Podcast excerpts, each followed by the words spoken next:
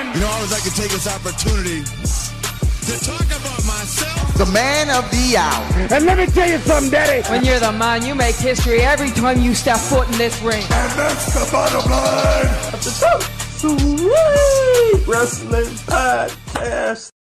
Ladies and gentlemen, welcome to episode 96 of the Top Sweet Wrestling Podcast. We're about to hop right on into it, ladies and gentlemen. We got a lot to talk about. Uh, in particular, the wedding of Bobby Lashley and Lana, the comedy layout that I got here.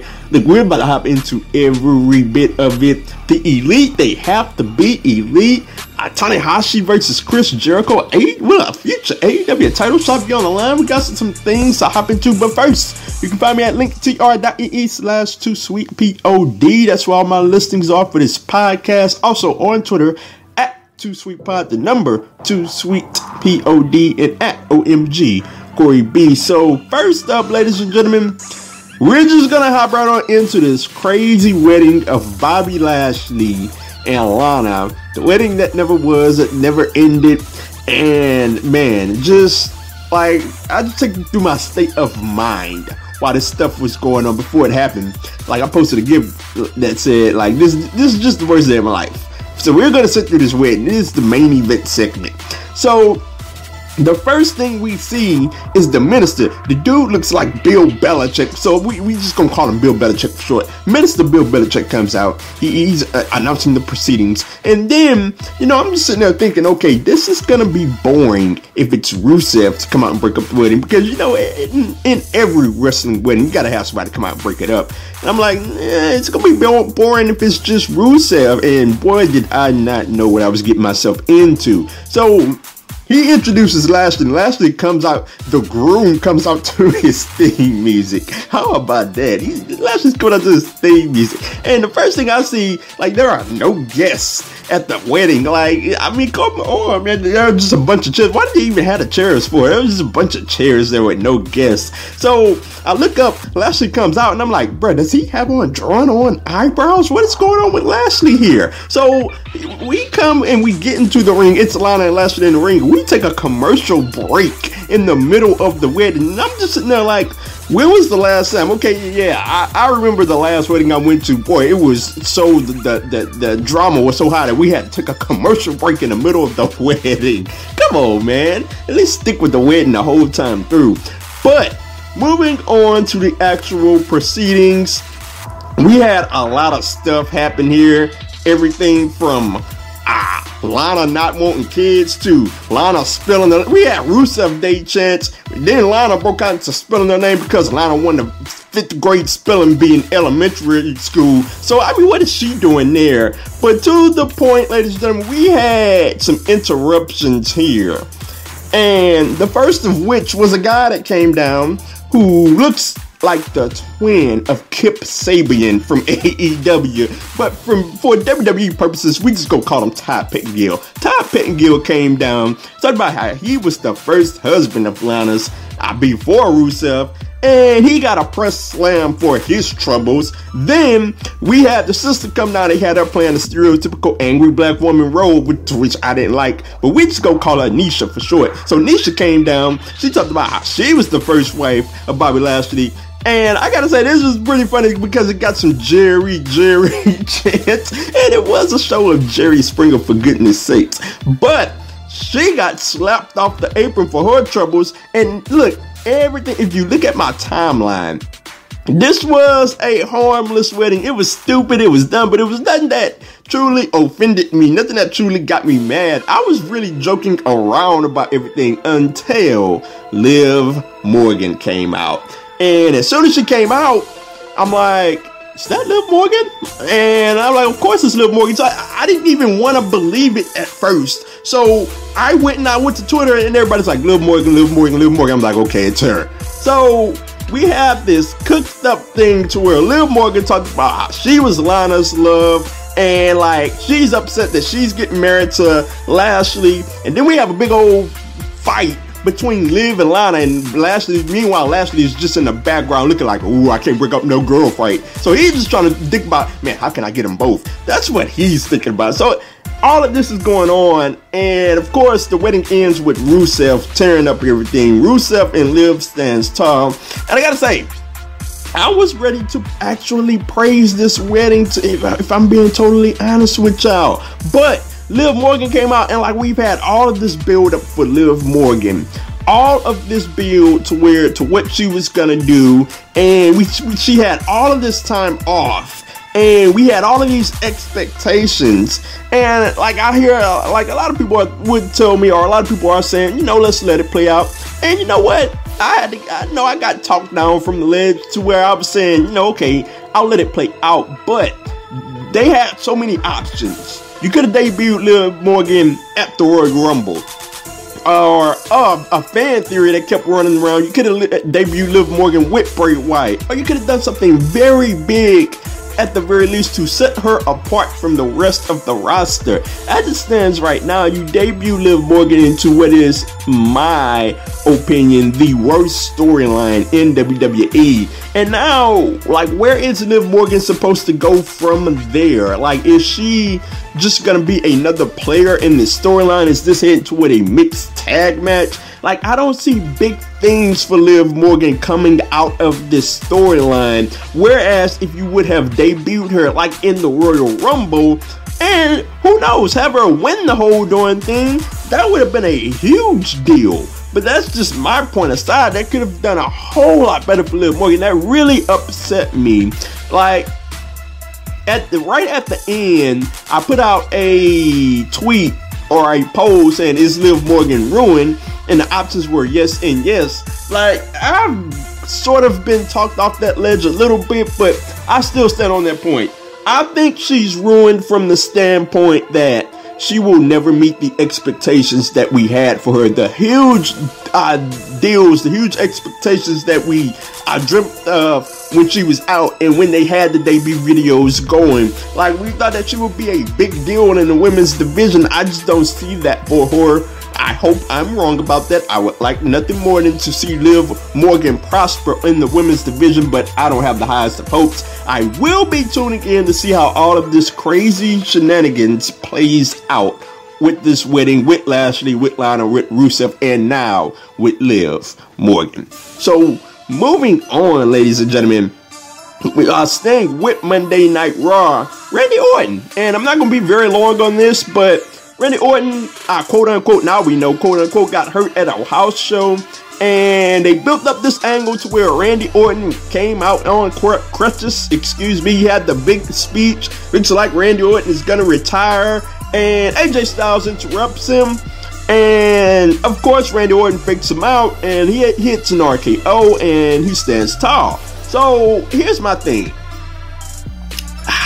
I never really bought into fact into the fact. Like I seen a lot of people posting, man, Randy Orton really got us, and I never really bought into it for whatever reason. Like, okay, he, for me, he tried too hard to make it out to be a big sympathetic speech. That's just my opinion. But at the end of the day, Here's the deal. I think they blew a potentially big storyline with Randy Orton and AJ Styles. You could have really played that up a lot more throughout the weeks of Randy Orton being injured and then have him come back and say that he's ready to go. He's ready to fight AJ Styles. But uh, as for the bigger picture, Randy Orton versus AJ Styles potentially at WrestleMania, I'm not really looking forward to that if that's what they stick with. I'm not really looking forward to it because we've seen it already and we've seen the story of Randy Orton and AJ Styles before. And I really thought that this was an opportunity to get both guys off into doing something else. We'll see how it goes going forward, but Randy Orton versus AJ Styles is not something I'm very much particularly interested in. So, moving on, ladies and gentlemen, sticking with Monday Night Raw. Samoa Joe is back, ladies and gentlemen. How about that? Samoa Joe, Kevin Owens. Kevin Owens got into it with Seth Rollins in the AOP, and out of nowhere, Samoa Joe's music hits, and you know, I thought that for this Monday Night Raw, he was going to be selling the beating that he took on the on last week's Monday Night Raw. But Samoa Joe is back, and he's back in his wrestling gear, ladies and gentlemen. And the question I have is, who has the most momentum right now? Is it Samoa Joe or is it Kevin Owens? And I gotta say that that is an incredibly tough uh, question to answer. And man, for right now, I'm gonna go with Samoa Joe, believe it or not. Now, Kevin Owens is more established right now. He's been in the ring more. Samoa Joe has been out with that injury. And KO has picked up a little bit of momentum here versus uh, squaring off, excuse me, with uh, Seth Rollins in the AOP. The crowd has been behind him, but it's something about a debut that gets the fans buzzing. Something about a debut that of a person that the fans really love. And Samoa Joe is just downright a person that the fans extremely love, including yours truly.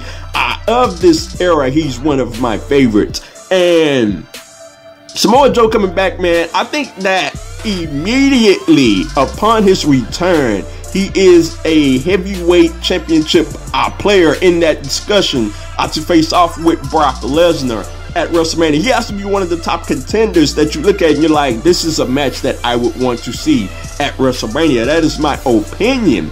So it's my opinion that Samoa Joe has more momentum as we head into the road to WrestleMania.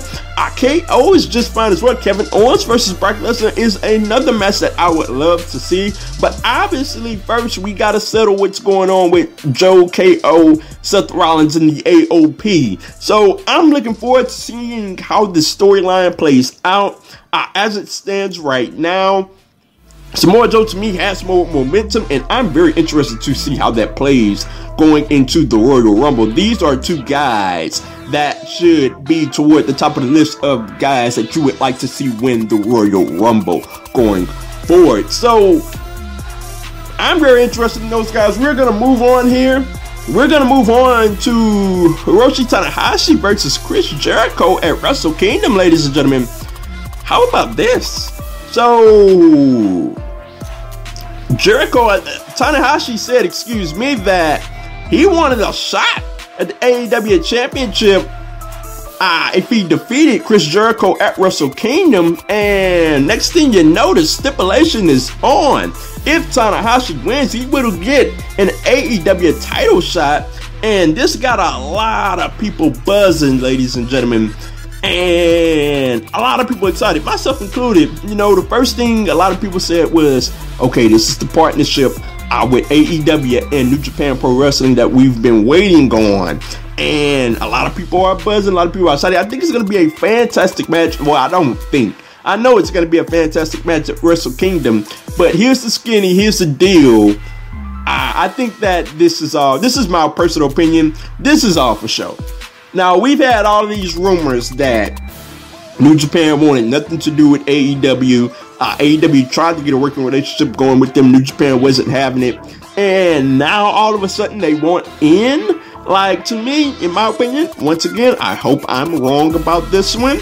But, in my opinion, I think that this is all for show to drum up some interest into Wrestle Kingdom. Not that it needs interest to be drummed up too because Wrestle Kingdom is going to be a fantastic show. But I think that New Japan is just using AEW's momentum here to get some viewers, casual viewers, to Wrestle Kingdom and to New Japan Pro Wrestling World. That's just my opinion.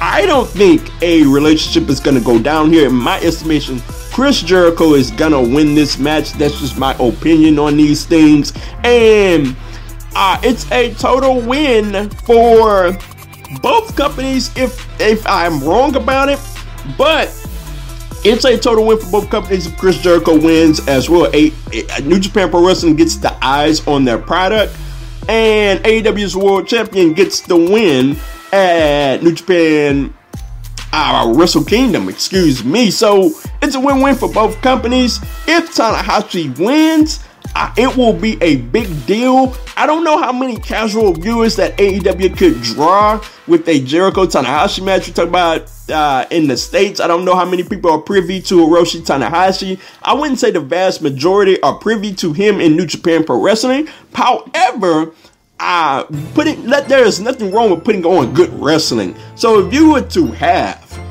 Chris Jericho versus Tanahashi on AEW programming, that would be a huge win and a tremendous match at the end of the day. And it would be another win-win for New Japan Pro Wrestling to get one of their guys on American television and to get him out to a broader audience and to have a fantastic, another fantastic match with Chris Jericho. It's just my opinion. It is just my opinion that this is all a ruse and Chris Jericho wins at Wrestle Kingdom.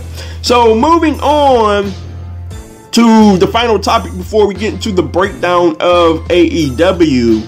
Ah, the elite. The elite. The elite. So here's my deal, man. They picked up a victory on AEW. We'll get into that later. But I was thinking about this all week and look, man, for AEW, the elite can't be mediocre. The elite can't be good the elite have to be elite. So I look at, in particular, talking about I'm talking about the Young Bucks and Omega, and I gotta say that during the AEW runs, particularly Omega, the run so far hasn't been all that great. And there's a reason behind that. And I see a lot of people tweet all the time, man, if WWE used Kenny Omega like this, what would people be saying? So here's my deal, man. When the Young Bucks got the book as bookers of AEW, the first thing I said was, okay, yeah, I like it because they don't seem like the guys that would just uh, put the titles on themselves without with reckless abandon and not care about what anybody thinks. But there's been a drawback to that.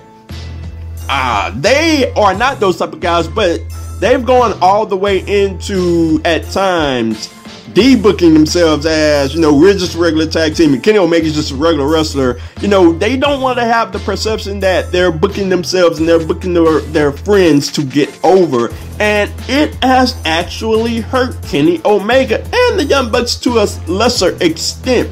Kenny Omega was one of the hottest free agents, well, was the hottest free agent at the time when he was on the market. Ah, uh, but he's come to AEW and the run, like I said, hasn't been great. Here's the deal: you have to be, you have to put Kenny Omega into being great, and which means he's just gonna have to pick up a lot of wins. Like they, they are gonna look. It's it's darned if you do, darned if you don't. Uh, so they're gonna have to live with darned if you do. Kenny Omega is gonna have to get a lot of wins and it hasn't been a bad run by any stretch of the imagination in AEW, but the elite are going to have to be elite. The Young Bucks, at some point, they're going to have to book themselves to be tag team champions. Doesn't have to be right now, doesn't have to be an extremely long Triple H streak with the titles, but they're gonna have to book themselves to be champions because they are the best tag team of this decade, in my estimation. That's just my opinion. They're gonna have to treat themselves as such. They're gonna have to treat Kenny Omega as such going forward. So the elite are gonna have to be elite going forward. That's just my opinion. I hope that they, you know what, go down that road. I hope that they are elite. We'll see how it all turns out going forward. So speaking of AEW, we're gonna get into the AEW breakdown that we get into every week. So, no NXT this week, so I'm not to break that down. They had some year end awards, and we're to stick with AEW tonight, or today, excuse me. So, first up, uh, before the show even started, I tweeted that look, AEW, you, you got to bring it tonight. You, you got to bring it. NXT has a year end awards show and you have your show, main show going tonight, so you got to bring the heat. And you know what? AEW did bring the heat. I'm proud to say that. They had a fantastic show last night. Started off with Cody versus Darby Allin. And I gotta say that the addition of Taz on commentary was tremendous. I, I, would love to see him stay full time, but that means somebody has to go. Maybe Tony Schiavone might be up out of there. I don't know. We'll see. But I'd love to see Taz on there full time. We had Cody versus Darby Allin to start off. It was a high paced match to start off. The crowd was obviously into both guys. Uh, we had the Enforcer Double A Arn Anderson. He's the head coach for Cody, and I gotta say that to that standpoint. I like it, but I would much rather Arn Anderson be paired with someone who can't talk. Cody Rhodes has come a long way and he's tremendous at a promo. He doesn't really need somebody to talk for him, but uh, I'm with the Arn Anderson pairing for the most part. I just wish that it was with somebody else. But Cody versus Darby Allin was a fantastic match. Uh, a lot of near falls. We had Arn Anderson get up on the apron at the end of the match. Didn't get involved, but gave Cody the heads up that the coffin drop was coming, and Cody would go on to pick up the victory. That was a fantastic way to open the show. And we rolled right on to the four way women's matchup for the title. And this was probably the best women's matchup in all of AEW. I don't think I'm going out on a limb when I say that. This was a fantastic matchup. Like it started very fast. That is something I really like. Uh, to which we haven't seen a lot from from the women's match. They don't start really fast. They kind of build their way up into the drama. But this one started fast. We had a brawl to start. Uh, we had Shida's kendo stick to. Uh, well, Shida with her kendo stick get involved. Excuse me. And we had Nyla just ramshack poor Riho, and we were off to the races right then and there. This was a fantastic spot, a fantastic match, excuse me. Uh, the spot of the match was Nyla and Shida. Like, Nyla just crushed poor Shida through the table. And this was, there was a lot of back and forth, near falls, multiple kickouts, and it got to a point to where I thought, okay, they're gonna put the title on Britt Baker here. And I thought Britt Baker was gonna pick it up for the win. But as it would turn out, Riho would come in and get the victory. I did not see that result coming, I must admit, but I'm okay with it. Riho retains the title. Ah, and she will face off with Kris Statlander next week, if I'm not mistaken, for the championship. I am very much hoping that they put the title on Kris Statlander, but we'll see about that next week. As for what happened after the match, Nyla put Riho through the table and We'll see what they do with Nyla. I thought that somebody would come out and make the save. Nobody did. But we'll see what they do with the Nyla going forward. And man, that was a very good women's matchup that I very much enjoyed. Riho retains the championship. So moving on, we had Jon Moxley versus Trent Beretta. Uh, the crowd was very much into Jon Moxley. His entrance and his entrance music is something to behold because he's comes through the crowd much like he did with the Shield, and I really like that. And the crowd was just lit for this matchup, and we had a lot of cool spots here. Ah, the chops that went back and forth with Moxley and Trent. Orange Cassidy coming into the ring, putting his hands in his pockets, and then uh, Moxley mocking him well, by putting his hands into his pockets. That was a great spot that the crowd loved. Obviously, toward the end of the match, we had the paradigm shift on the ramp, which is a sick paradigm shift on the ramp, on the elevated ramp, to which I love that elevated ramp. But at the end of the day, Moxley picks up the victory, had the paradigm shift in the ring for the one, two, three. He gets the win there. And before he can have time to celebrate, we had Sammy Guevara come down. He cut a promo, and the inner circle wants Jon Moxley to join them and we had Jericho on the big screen offering him a half of the inner circle. He wants to lead, he wants Jon Moxley to lead them with Chris Jericho, and he offered him a Ford GT as well. And Jon Moxley said, "You know what? I need a week to think about this. What you need a week for? You got half of the inner circle, and you got a Ford GT. Man, shh, you better take that GT. That's hey, that's just me. I wouldn't need a week to think about it. I'm in. Jon Moxley is a bigger man than me than, than if he, he doesn't join. Hey, I would have took the deal. That's just me. But moving on, we had Dustin Rhodes versus Sammy Guevara. Crowd was very much into this one. Our spot of the match was the Canadian Destroyer old man Dustin Rhodes still doing a Canadian destroyer on the apron. That looked sick, man. Uh, the first thing I tweeted was, okay, Sammy Guevara is dead.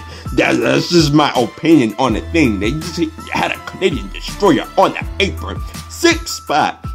I like the match, but I did not like the ending. Uh, Jake Hager gets involved in the match. We had the ref distraction uh, finish. And Sammy Guevara picks up the victory. Like, I didn't like that. Like, man, too many distractions, my opinion, uh, last night. But Sammy Guevara gets the win there. Moving on, we had an interaction with the private party and Hangman Page, and Page was taking drinks from the private party. They didn't like any of that. And I gotta say that it was a strange interaction.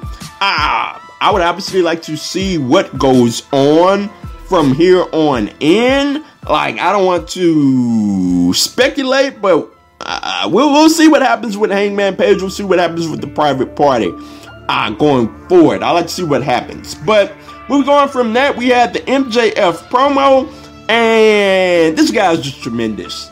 Uh, he did it, cut a great promo on Cody, Cody Rhodes, on the city of Jacksonville. Did, did a great heel job there, but he wanted some stipulations before he would step into the ring with Cody. First, he said that Cody couldn't touch him like a kid. Said that Cody couldn't touch him. He also said that Cody had to face Wardlow in a steel cage. I'm actually looking forward to that match. That should be a very interesting matchup. I'm excited. And the strangest stipulation of them all, he said that he would whip Cody 10 times. Cody had to agree to that stipulation. Now, I was with MJF's promo all the way until he said that. I'm gonna whip him 10 times, and I'm like, uh, like, nah, I ain't feeling that one. Just nah, nah, nah, I, yeah, no. That's about the only thing about MJF's promo that I wasn't with.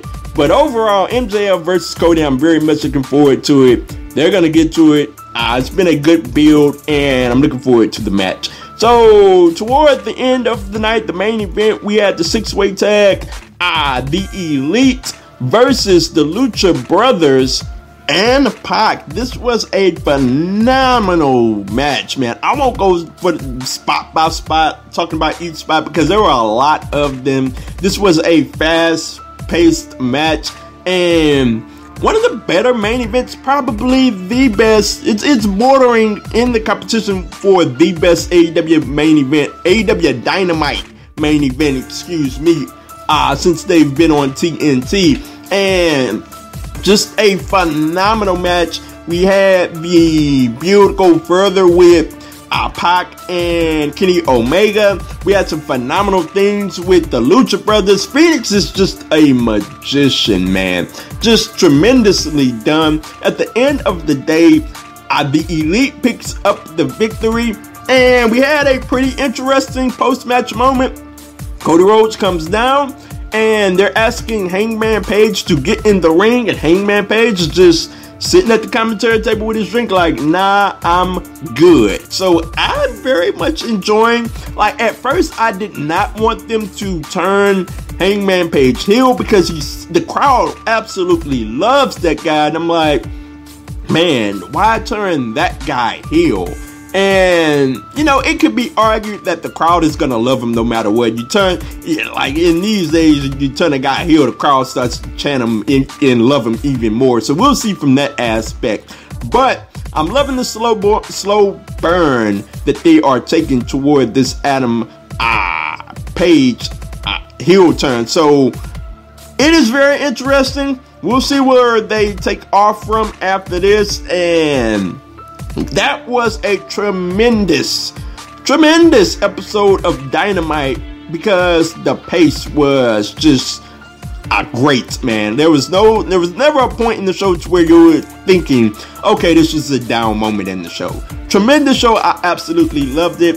And I absolutely loved this podcast episode because that is it for this episode of the two. So wait, wrestling podcast. Let me know all of your thoughts on Twitter at the number two sweet pod. That's at two sweet pod and at omg Corey.